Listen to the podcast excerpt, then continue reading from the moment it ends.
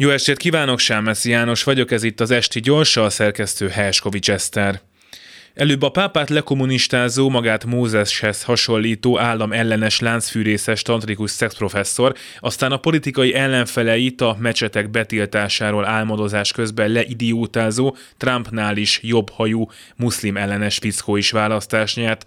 Nem volt tehát jó hete azoknak, akik még nem szoktak hozzá, hogy a választók egyre csak növekvő része nem azokra a pártokra szavaz, akikre a mainstream sajtó és értelmiség szerint kellene. Már minden harmadik európai rendszer ellenes pártokat támogat, állapította meg pár hónapja egy száz politológus által készített elemzés. Szerintük ez rossz a liberális demokráciáknak, és szerintem is rossz, ha egyesek azt gondolják, hogy a többség mindenkit jelent. Ráadásul én azt szeretném, ha mindenhol szabadság és piacpárti liberálisok nyernék a választásokat, de megszoktam már, hogy nem én vagyok a többség.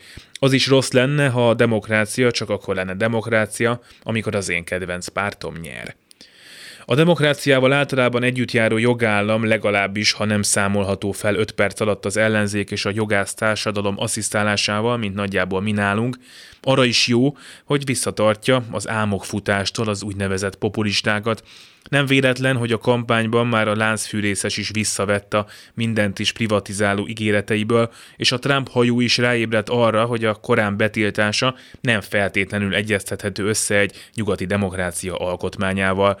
Sőt, még a híresen illiberális és szuverén Orbán kormány is az Európai Unióval egyeztette le a saját szuverenitását, jó de nagyon megvédő törvényét. Hála jogállamnak tehát az idióták is nyerhetnek választásokat, hogyha a nép úgy akarja, aztán mégsem tehetnek meg mindent. A következő választáson pedig szépen le lehet őket váltani, legalábbis, hogyha az úgynevezett rendszerpártok a választók lehülyézése helyett azzal foglalkoznak, hogy jobb ajánlatot tegyenek az idiótáknál. Ez még láncfűrész nélkül sem tűnik annyira nehéznek.